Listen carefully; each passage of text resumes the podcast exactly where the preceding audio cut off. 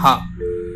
तो अब मैं ना तुम्हें एक बहुत ही ज़्यादा रियल स्टोरी बताने वाला हूँ और मैं बिल्कुल एग्जैजरेट नहीं कर रहा हूँ। मतलब बिल्कुल मैं इसको बड़ा चढ़ाकर नहीं बता रहा हूँ। जो है, वो है। क्या मतलब आराम ज़्यादा तू हमें क्यों सुना रहा है? भाई, तू सुन रहा है, पहली बात। तू मेरे पास यार, मुझे खुद से बात करना ना बंद करना पड़ेगा। क्या मतलब माँ, मेरे इमेजिनरी फ्रेंड्स मेरी ज़िंदगी खराब कर रहे हैं। फक यू बेश वो मेरे दोस्त मेरे लिए तो रियल है ना। तुम्हें तो अजीब anyway back to the story तो 2019 की मैं इसको एडिट नहीं करूँगा, भाई. I believe in raw and real जो कि मैं सबसे ज़्यादा इंसान हूँ। खैर खैर खैर. हम मेरे इनसिक्योरिटीज में नहीं झांकते हैं, हम मेरे दिल में नहीं झांकते हैं, हम टॉपिक पर बात करते हैं। तो टॉपिक ये है बात ये है एक्चुअली मैं ना मेरे एडमिशन स्टोरी बताना चाह रहा था काफ़ी टाइम से लोगों को। और बहुत बड़ी स्टोरी है बहुत फुद्दू स्टोरी है एक्चुअली में। तो भाई अगर आप अपना आधा घंटा इन्वेस्ट कर सकते हो तो प्लीज़ इसको सुने। एनी anyway, मैंने दूसरी बार एनी anyway बोला। हाँ।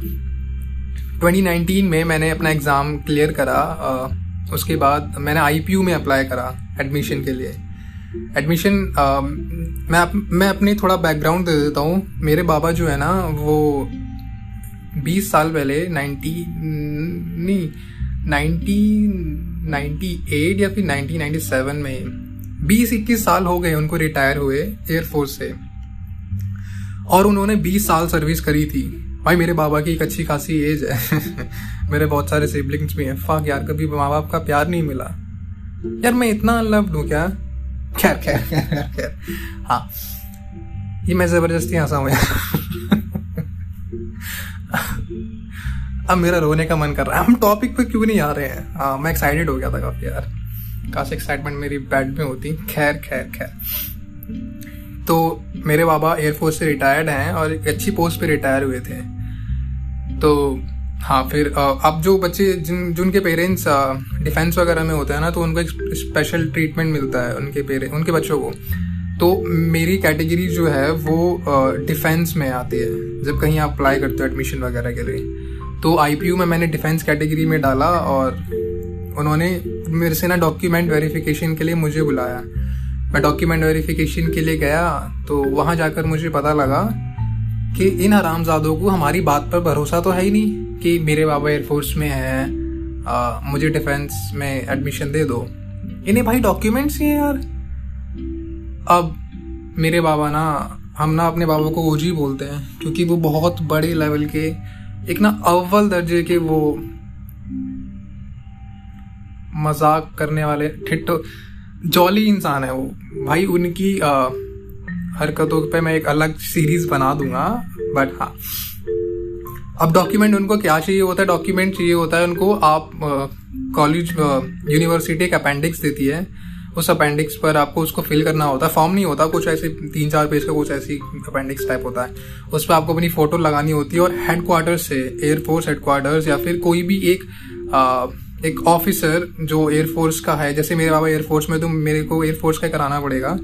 वो उसको अटेस्ट कर दे तो मैं डिफेंस कैटेगरी में आ जाऊँगा और मेरे डॉक्यूमेंट्स वेरीफाइड हो जाएँगे, फिर मैं आगे काउंसलिंग के लिए अप्लाई कर सकता हूँ। अब इस पूरे प्रोसेस में ना जैसे काउंसलिंग जब शुरू होती है ना डॉक्यूमेंट्स वेरिफिकेशन से पहले दो हफ़्ते का टाइम होता है ताकि आप अपने सारे डॉक्यूमेंट्स इकट्ठा कर ले।